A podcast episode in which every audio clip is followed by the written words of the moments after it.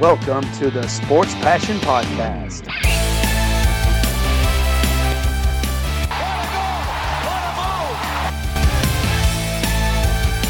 Oh, blocked by James! LeBron James with the rejection. And here's your host, Lars Marendorf. Einen wunderschönen guten Abend und herzlich willkommen zum Sport Passion Podcast. Eine Woche ist vorbei und es wird natürlich wieder Zeit, über die NHL zu reden. Und in der heutigen Sendung gibt es wieder ja, ein paar traurige und auch kontroverse Themen. Und ich fange an gleich im ersten Teil mit Ryan Miller, der seinen Rücktritt erklärt hat vom NHL Eishockey. Im zweiten Teil geht es dann leider mal wieder um Herrn Wilson aus Washington und den abschließenden Teil bildet dann ja so eine kleine, kleine Vorvorschau auf die Playoffs. Welche Serien kann es möglicherweise geben? Welche könnten dabei interessant sein? Und ja, so ein paar andere Themen noch rund um die Liga aktuell. Aber wie gesagt, es geht jetzt sofort los mit Ryan Miller.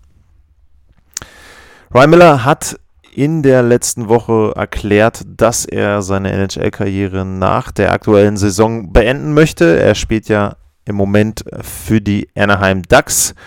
Insgesamt hat Ryan Miller für, und jetzt äh, Trivia-Freunde aufgepasst, vier NHL-Teams gespielt. Äh, ich bin auch beim Recherchieren äh, doch darüber gestolpert und ich hatte es auch nicht mehr auf der Rechnung, dass Ryan Miller tatsächlich nach einer langen Zeit in Buffalo, nach elf Jahren in Buffalo, dann für 19 Spiele in St. Louis war. Dann hat er drei Jahre lang für die Vancouver Canucks gespielt und am Ende nochmal vier Jahre für die Anaheim Ducks. Aber natürlich bei Ryan Miller erinnert man sich vor allem an die Zeit zwischen 2002, da hat er nämlich angefangen in Buffalo, äh, richtig dann mit mehr Einsätzen 2005 und äh, dann eben bis 2013. Er hat insgesamt in seiner 18-jährigen NHL-Karriere 795 Spiele gemacht, wobei man sagen muss, die Ducks haben noch ein paar Spieler, also da kann durchaus noch, ich glaube, eins war geplant, dazukommen. Von den 795 hatte er 391 gewonnen. Wenn man jetzt insgesamt auf die Torhüterliste guckt, dann liegt er da auf Platz 14, aber er liegt auf Platz 1 bei den Torhütern, die aus den USA kommen. Er ist der Torhüter aus den Vereinigten Staaten mit den meisten NHL-Siegen. Äh, Nummer 2 ist da John Van Beesbrook. Also schon beeindruckend, was er da äh, ja, für Zahlen aufgelegt hat und so ein bisschen auch der Rückblick. Ich hatte ja vor äh, nicht allzu langer Zeit auch über Patrick Marlowe geredet und da eben so ein bisschen meine Meinung kundgetan, dass ich bei Patrick Marlowe nicht ganz sicher bin, ist er jetzt Hall of Fame worthy oder nicht. Ähm, bei Ryan Miller muss ich sagen, ist es für mich eindeutig, denn genau eines meiner Argumente ist, ähm, einmal Longevity natürlich, also jemand sollte schon eine gewisse Zeit in der Liga gespielt haben. Ähm, das hat Ryan Miller, keine Frage. Also ich habe es ja gerade erwähnt, 18 Jahre offiziell, 18 Saisons. Und dann muss man aber eben auch sagen, zweite Kriterium für mich ist, war Ryan Miller mal zu irgendeinem, oder der Spieler, der in die Hall of Fame kommt, war der zu irgendeinem Zeitpunkt einer der besten seines Fachs, seiner Position. Und da muss man ganz eindeutig sagen, das gilt auch für Ryan Miller. Der hat 2009, 2010 die Designer Trophy gewonnen, war bester Torhüter der NHL. Das war auch das Jahr, wo er fast im Alleingang als MVP äh, des Olympischen Turniers dann den Kanadiern die Goldmedaille fast eben gestohlen hat. Dann eben erst die Niederlage nach Verlängerung durch das Tor von Sidney Crosby. Also Ryan Miller sicherlich jemand, der wirklich auch dann einen richtig guten Peak hatte, eben entsprechend.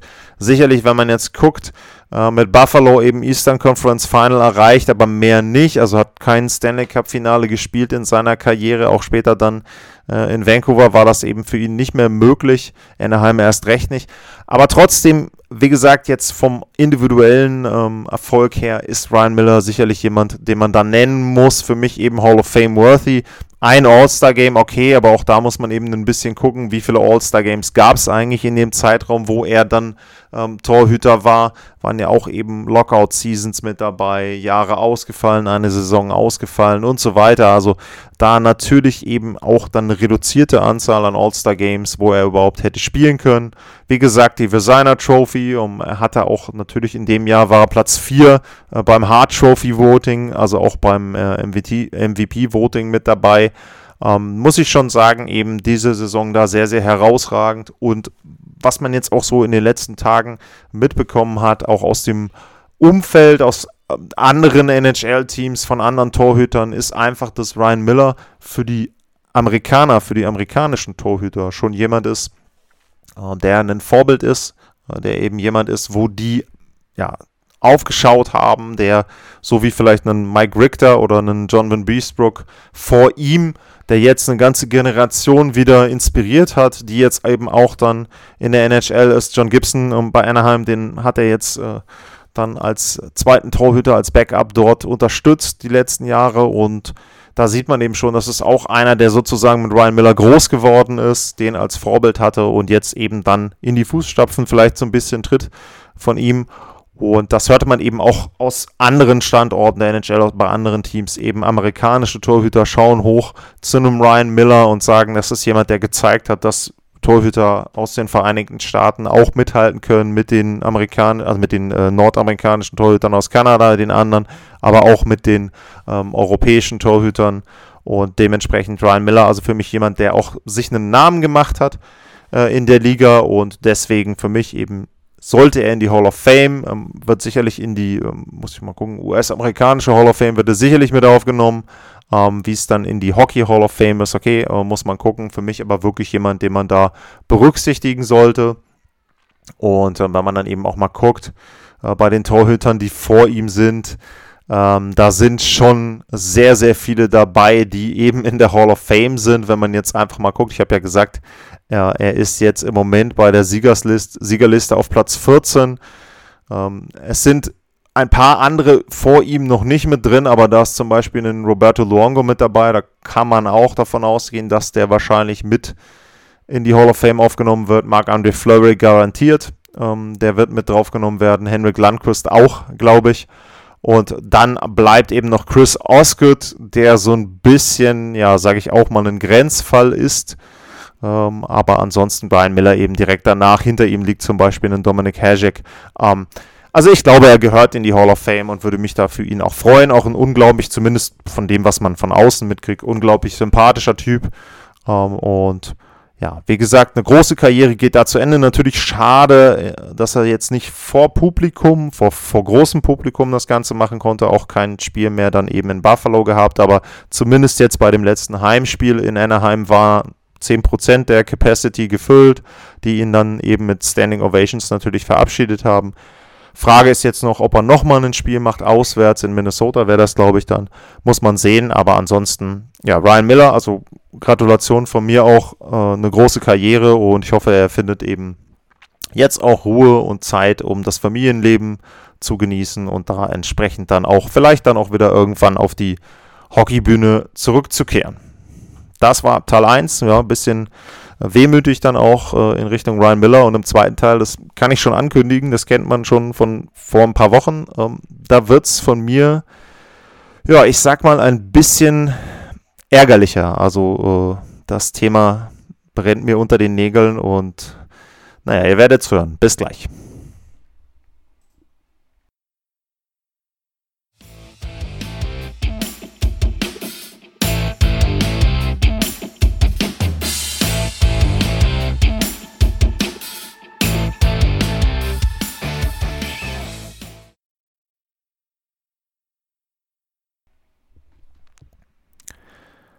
Zurück beim Sport Passion Podcast und jetzt kommt der zweite Teil und ich hatte es schon angekündigt, es gibt mal wieder einen kleinen Rant. Und ähm, es gab ja schon einmal in dieser Saison eine Folge, wo ich über Tom Wilson geredet habe. Da ging es um den Check, den er äh, an Brandon Carlo gesetzt hatte gegen die Bruins in einem Spiel. Und da war es so, dass die NHL ihn gespielt, äh, gespielt, gesperrt hat für sieben Spiele. So rum ist es richtig. Und da hatte ich ein Problem damit, weil die Regel, die dort verwendet wurde, nämlich das Boarding bisher gar nicht so ausgelegt wurde, wie das da in dem Fall war. Und äh, normalerweise ist es eben so, bei Boarding, da wird eher davon ausgegangen, wenn jetzt ein Spieler ja, mit dem Rücken zum, zum Spielfeld steht, äh, zum Eis steht und dann entsprechend auch in einer vulnerable Position ist und dann vielleicht auch zwei, drei Fuß weg ist vom, von der Bande, dass er dann von hinten gecheckt wird, fällt er eben gegen, kann sich da extrem verletzen im Kopf-, Nacken-, Schulterbereich. Und das sind eben die Checks, die sonst bestraft werden. In dem Fall bei Carlo war es eben so, ähm, das war eher ein Check, wo er parallel, ähm, wo Carlo parallel zur Bande war, aber Wilson hat ihn eben dann mit dem Kopf quasi gegen die Bande gedrückt. Carlo war sofort verletzt, musste dann auch ähm, rausgetragen werden. Und das war für mich wieder mal einer dieser Fälle, wo die NHL das Ergebnis einer Aktion bestraft hat und nicht die Aktion selber. Nämlich das Ergebnis der Aktion war, dass Carlo verletzt war. Er hat wohl auch extreme Probleme gehabt. Also ich heiße diese Verletzung überhaupt nicht gut. Er hat auch extreme Probleme gehabt. Er hat Sehschwierigkeiten gehabt. Er hat eben ja, die üblichen Concussion Syndromes gehabt. Und natürlich müssen solche Hits aus der Liga raus. Nur in dem Fall passte für mich halt die Regelauslegung nicht. Okay, gut. Kann man drüber streiten. Kein großes Thema. Aber das, was Tom Wilson jetzt gemacht hat im Spiel gegen die New York Rangers vor ein paar Tagen, das ist halt wieder ein Punkt. Ähm, ja, sowas gehört überhaupt nicht in die NHL. Ich beschreibe es mal kurz. Ihr könnt bei Twitter, wenn ihr das eingebt, äh, Tom Wilson, auch bei mir, ähm, Lars-Mar. Ich habe ein paar Sachen ähm, geteilt von den Videos. Wenn ihr das eingebt und euch anguckt, Situation ist ähm, folgende. Angriff der Rangers. Ähm, Pavel Buchnevich ähm, fällt in den Torhüter der Capitals in ähm, Samsonov rein und ähm, liegt dann da so ein bisschen ähm, vor ihm. Man könnte jetzt ein bisschen auslegen, dass Buchnevich da ja mit seinem Fuß, mit seinem Skate so gegen den Schoner des Torhüters gegengeht. Weiß ich nicht, sieht für mich gar nicht so eindeutig aus. Auf jeden Fall ähm, kommt Tom Wilson, schnappt ihn sich, äh, Buchnevich, und macht folgendes: Also Buchnevich liegt im Prinzip mit dem Kopf in Richtung Eis und Wilson dreht sozusagen, oder nee, nee, er liegt gar nicht mit dem Kopf Richtung Eis, sondern er liegt mit dem Kopf quasi nach oben, ähm, aber er dreht den Schläger sozusagen hinter den Nacken von Butchnevich, also macht den Schläger hinter den Nacken und drückt von oben nochmal mit dem Kopf gegen den Schläger und den Kopf aufs Eis. Also sieht ganz übel aus für mich, das macht er auch mehrfach, haut er mehrfach drauf, zieht an ihm rum, ähm, dann dreht sich die Situation so ein bisschen, er ja, dreht sich weg mit Mutschnewitsch ähm, im Schlepptau sozusagen. Dann kommt Ryan Strom, springt hinten auf ähm, Wilson drauf, den schüttelt er irgendwie halb ab und ähm, kümmert sich dann um den so ungefähr. Und dann kommt Artemi Panarin äh, der Scorer der New York Rangers und der springt dann auch nochmal auf Wilson drauf. Wilson dreht sich um, schnappt sich Panarin, schnappt sich die Haare von Panarin, ganz eindeutig zu sehen. Also gab es auch Twitter-Aussagen, ähm, wo nicht, äh, oder beziehungsweise die NHL hat nachher gesagt, man konnte nicht erkennen, dass er die Haare von Panarin ähm, irgendwie dort hatte. Also man kann ganz eindeutig erkennen, dass er sich mit dem Handschuh die Haare greift von Panarin. Der hat ja auch nicht so kurze Haare zieht ihn damit runter und schmeißt ihn dann an den Haaren am Kopf ohne Helm, den hat er vorher auch noch halb runtergerissen, aufs Eis, auf die Eisfläche drauf, zieht ihn dann nochmal hoch, schmeißt ihn dann unter sich nochmal irgendwie nach unten. Und ja, das Resultat des Ganzen im Spiel waren 2 plus 2 plus 10 für Tom Wilson. Zwei Minuten, übrigens Witz einer Sache, wirklich man müsste lachen, wenn es nicht so traurig wäre. Zwei Minuten für Panarin, für Ruthing, ähm, dafür, dass er sich, keine Ahnung, was der Vorwurf an Panarin war, dass er nicht geblutet hat aus dem Kopf, weiß ich nicht.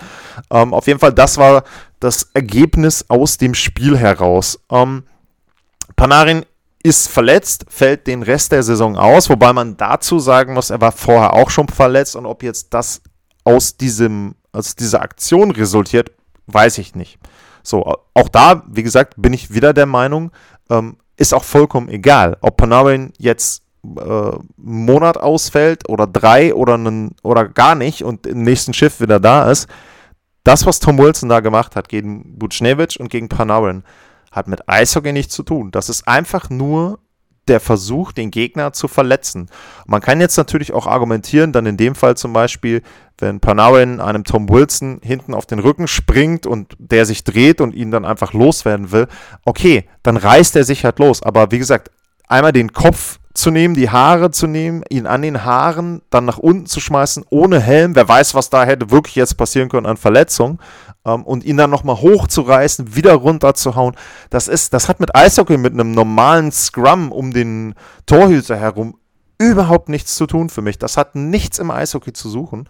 Und die NHL hat jetzt eine Riesengelegenheit gehabt, an der Stelle einem Tom Wilson, der schon einmal suspendiert wurde in dieser Spielzeit, sieben Spiele, wie gesagt, ein Signal zu senden, pass mal auf, mein Freund, du bist ein wirklich guter Spieler. Und das ist das, was bei Tom Wilson sehr, sehr frustrierend ist. Er ist ein Spieler, der Eishockey spielen kann. Der ist kein typischer Goon, der ist keiner, der nur schlagen kann, sondern der ist einer, der kann auch durchaus Tore schießen und hat das ja auch schon in der Vergangenheit äh, bewiesen. Also wenn man bei Tom Wilson eben ähm, sich dann auch mal die Statistiken anguckt der letzten Jahre, dann ist es ja nicht so, dass der nichts kann.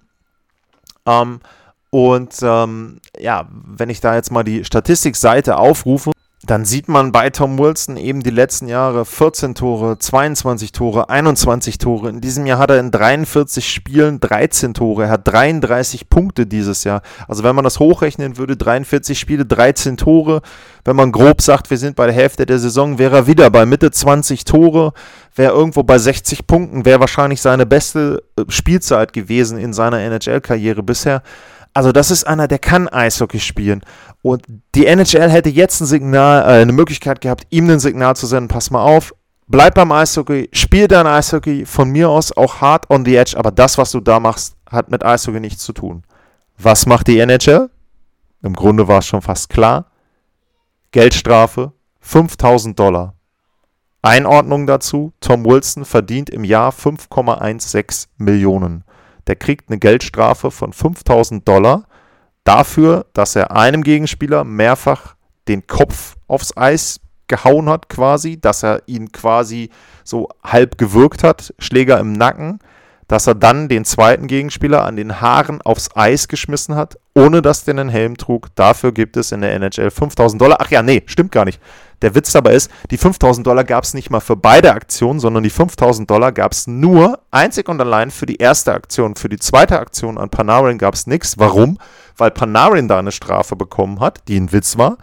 Und weil gesagt wurde, Panarin hätte ja quasi damit angefangen, weil Panarin wiederum Tom Wilson von seinem anderen Mitspieler runterziehen wollte oder runtergezogen hat. Die ganze Aktion ist sowas von lächerlich und auf Deutsch gesagt wirklich einfach nur dämlich. Und im Grunde müsste sich jeder, der daran involviert ist, die Liga, das Department of Player Safety, mit George Paris an der Spitze, der eine absolute Witzfigur ist. Also Colin Campbell wurde The Clown genannt. Ich weiß nicht, was er dann ist. Er ist Son of the Clown oder Clown, Clown hoch 8 oder was. Das ist so lächerlich, was da passiert. Also entweder meine ich es ernst, entweder will ich keine Concussions haben, entweder will ich meine Spieler schützen, meine Starspieler. Ich meine, ein Panarin, der ist einer der Spieler, die ins MVP-Voting mitgehören. Natürlich nicht jetzt ersten drei Plätze dieses Jahr. Letztes Jahr war er schon in der Nähe von Platz 1, 2, 3. Also ich sage jetzt mal, Dritter wäre auch okay gewesen letztes Jahr zum Beispiel bei ihm. Der hat insgesamt in der Saison bisher zwei Minor-Strafen bekommen. Ist ja jetzt auch keiner, es gibt ja auch Starspieler, wie gesagt, die auch mal eine Strafe riskieren oder auch mal irgendwo on the line sind. Aber er ist jemand, der ist absolut fair. Zwei Strafen bisher. Jetzt kriegt er nochmal eine Strafe dafür, dass er sich aufs Eis hat schmeißen lassen. Wie gesagt, fällt jetzt aus. Ob er deswegen ausfällt, egal. Aber die NHL reagiert überhaupt nicht. Da kriegt Tom Wilson kriegt einen Free Pass. 5000 Dollar. Nochmal 5000 Dollar bei 5,16 Millionen Dollar Jahresgehalt. Das steht in überhaupt gar keinem Verhältnis. Und dann auch immer dieser lächerliche Zusatz, die, äh, NHL sagt dann immer Maximum Fine Allowable under the CBA. Das ist für mich auch absoluter Blödsinn, denn das Maximum Fine, was die NHL aushändigen kann, ist das Gehalt, was der Spieler verliert durch seine Sperre. Wenn ein Tom Wilson für, was weiß ich, ich sage jetzt mal acht oder neun Spiele gesperrt wird, dann verliert er, keine Ahnung, ich rechne es jetzt nicht hoch, ich sage jetzt mal einfach grob, äh, er verliert 600.000 Dollar. So.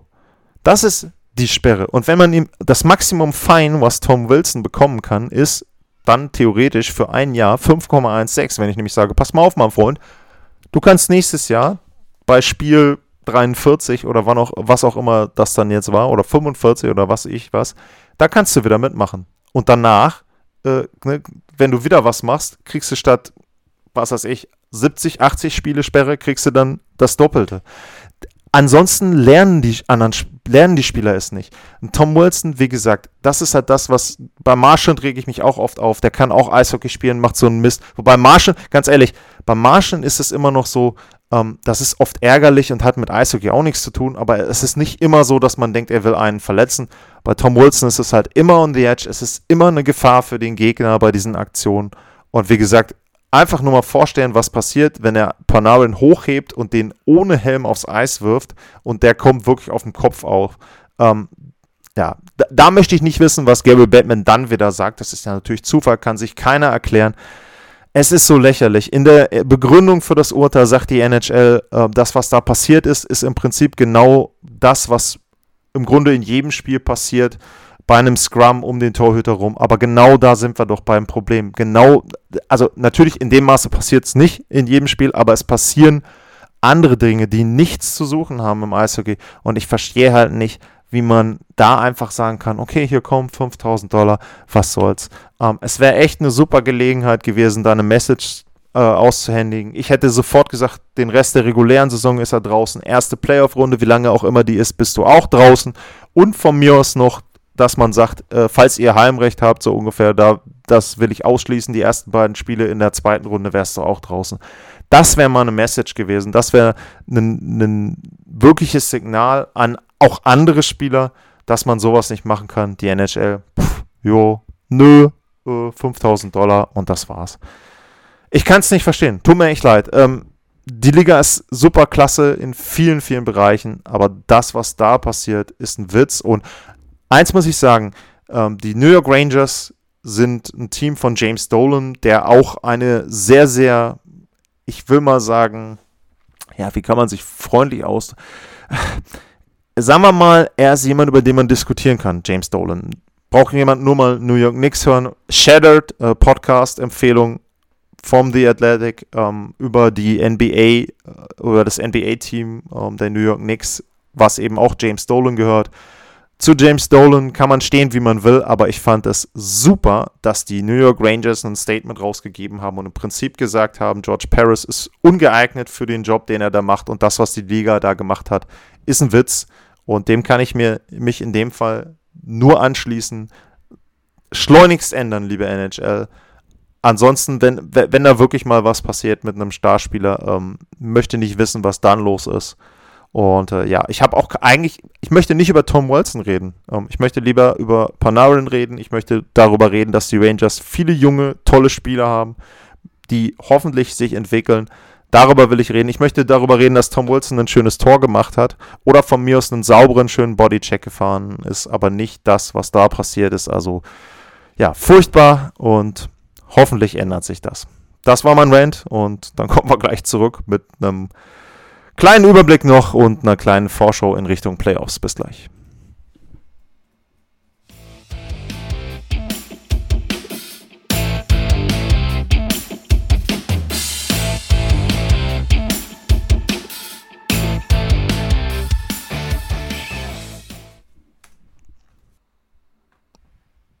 Zurück beim Sport Passion Podcast und wie angekündigt geht jetzt nochmal der Blick ein bisschen auf die Standings und es ist ziemlich erstaunlich, wenn man bedenkt, dass ja, manche Teams nur noch zwei Spiele haben aktuell. Ähm, natürlich die Vancouver Canucks da so ein bisschen eine Ausnahme sind, aber es steht, wenn ich das richtig hier im Überblick habe, immer noch keine Playoff-Serie fest. Und das finde ich schon, äh, ja, wenn man so die letzten Wochen gesehen hat, äh, ziemlich bemerkenswert, denn äh, es sah zwischenzeitlich schon so aus, als ob sich da manche Teams in der Position festgespielt haben und dann eben auch der entsprechende Gegner, meinetwegen 1 und 4, auch schon da ist. Aber ja, fangen wir mal an mit den aktuellen Standings und die Serien, die es geben könnte. Wir sind bei der Scotia North Division. Die Toronto Maple Leafs sind da schon die äh, Nummer 1 und können nur noch theoretisch von den Edmonton Oilers abgefangen werden, haben da äh, einen Vorsprung von sechs Punkten, selber noch vier Spieler, Edmonton fünf, das ginge noch, aber Ich glaube, die werden auf 1 durchlaufen. Ja, und dann hatte man eigentlich gedacht und sich in Kanada schon drauf gefreut. Es gibt die Serie Toronto-Montreal das erste Mal seit, weiß ich nicht, 45, 46 Jahren oder so.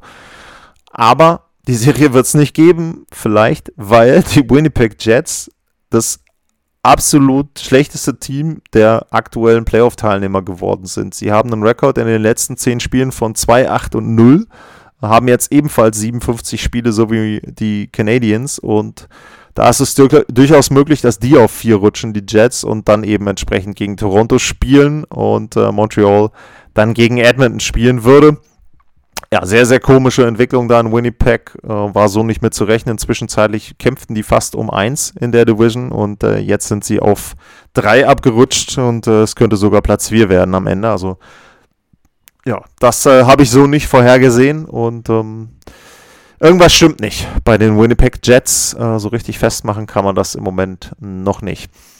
Dann geht der nächste Blick weiter in die Mars Mutual East Division. Und das ist die Division, wo zwar alle vier Playoff-Teams jetzt feststehen, aber äh, da ist es so, dass das Standing noch ziemlich offen ist. Da haben wir auf 1 aktuell die Pittsburgh Penguins. Die haben 73 Punkte, haben nur noch zwei Spiele. Washington hat 71, hat noch vier Spiele.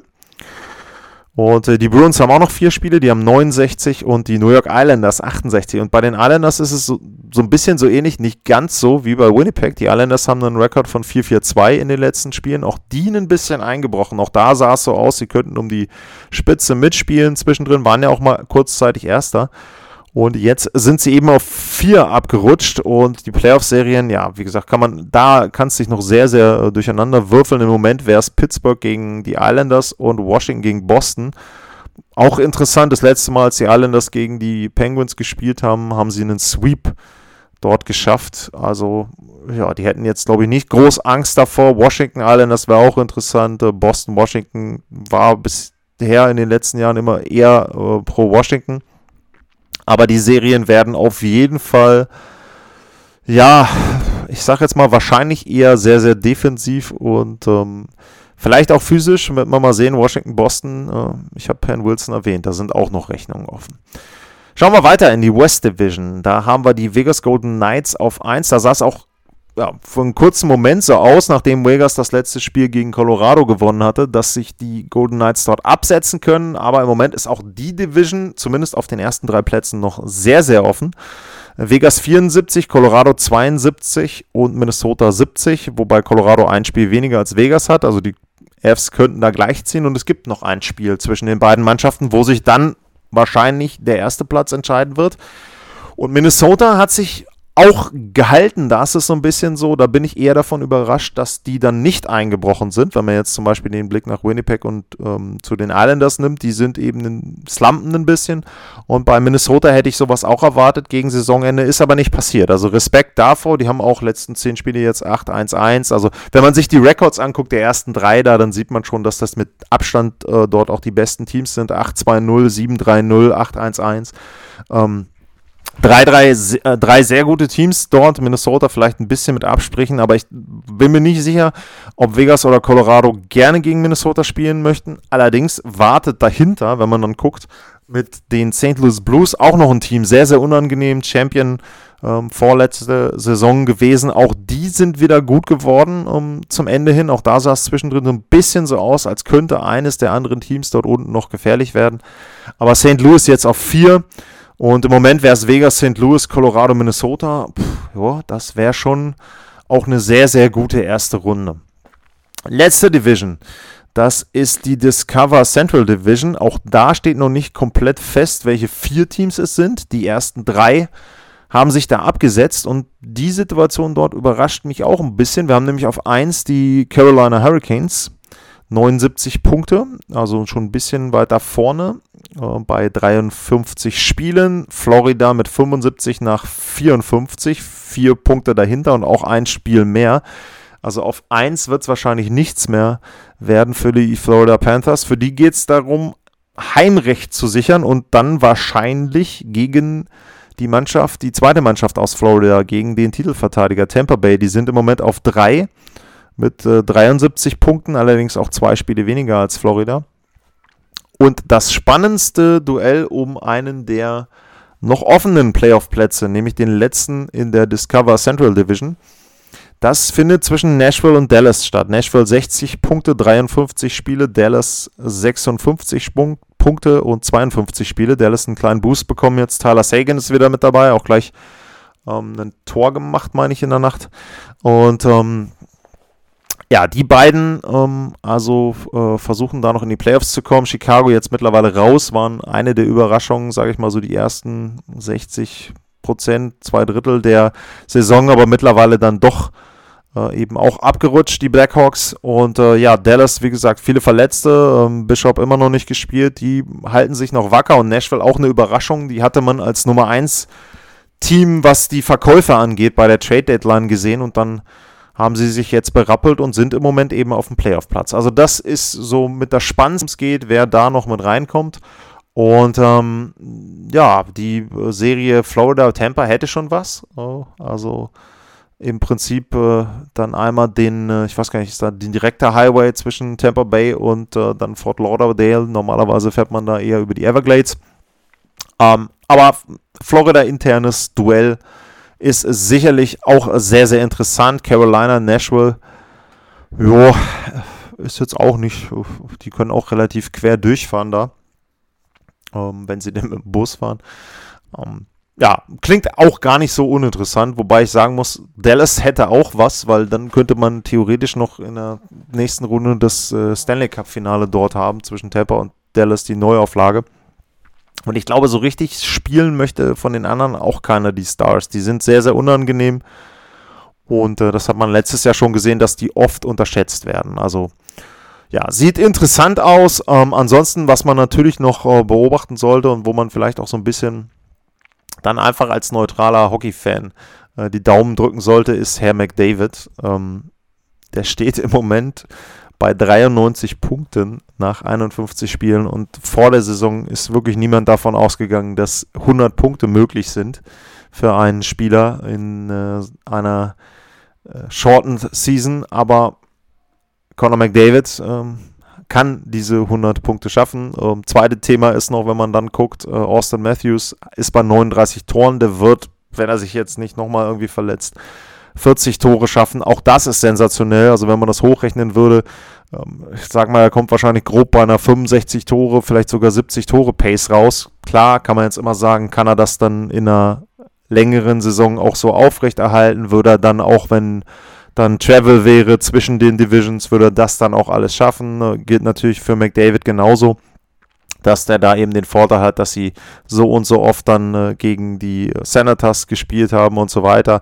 Auch Winnipeg hat er sensationell, ich glaube, er hat in allen Spielen irgendwie doppelt gepunktet gegen Winnipeg. Und ähm, ja, also Conor McDavid und Pace äh, für 100 Punkte plus und ähm, ja, ähm, Austin Matthews bei 39 Toren. Das sind auch so zwei Punkte, wo man sagen kann, als neutraler Hockey-Fan, das wäre auch schon genial, wenn das in einer verkürzten Saison passieren würde. Ja, ansonsten sag ich mal vielen Dank fürs Zuhören. Wie gesagt, gab wieder einen größeren Rant jetzt in der Mitte der Sendung, aber das Thema ist halt für mich, ich kann es nicht verstehen. Tut mir echt leid, ich kann nicht verstehen, wie damit umgegangen wird von Seiten der Liga und ich hoffe, da wird es schnell anders werden. Ansonsten hoffe ich, bei euch wird nicht so viel anders, sondern ihr hört weiterhin zu. Wie gesagt, folgt mir bei Twitter, at Lars-Mar. Ich hatte auch gesehen, es hat wieder jemand bei äh, iTunes bewertet, fand ich sehr, sehr nett. Ähm, auch de bei den anderen Portalen. Wenn ihr da was habt, gerne abonnieren, gerne bewerten. Ähm, hilft mir immer weiter.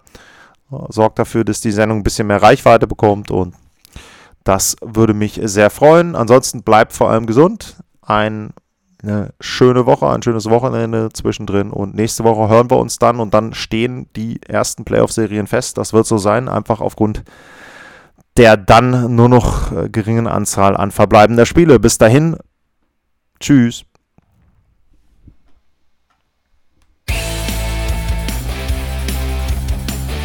Sportliche Grüße. Das war's, euer Lars.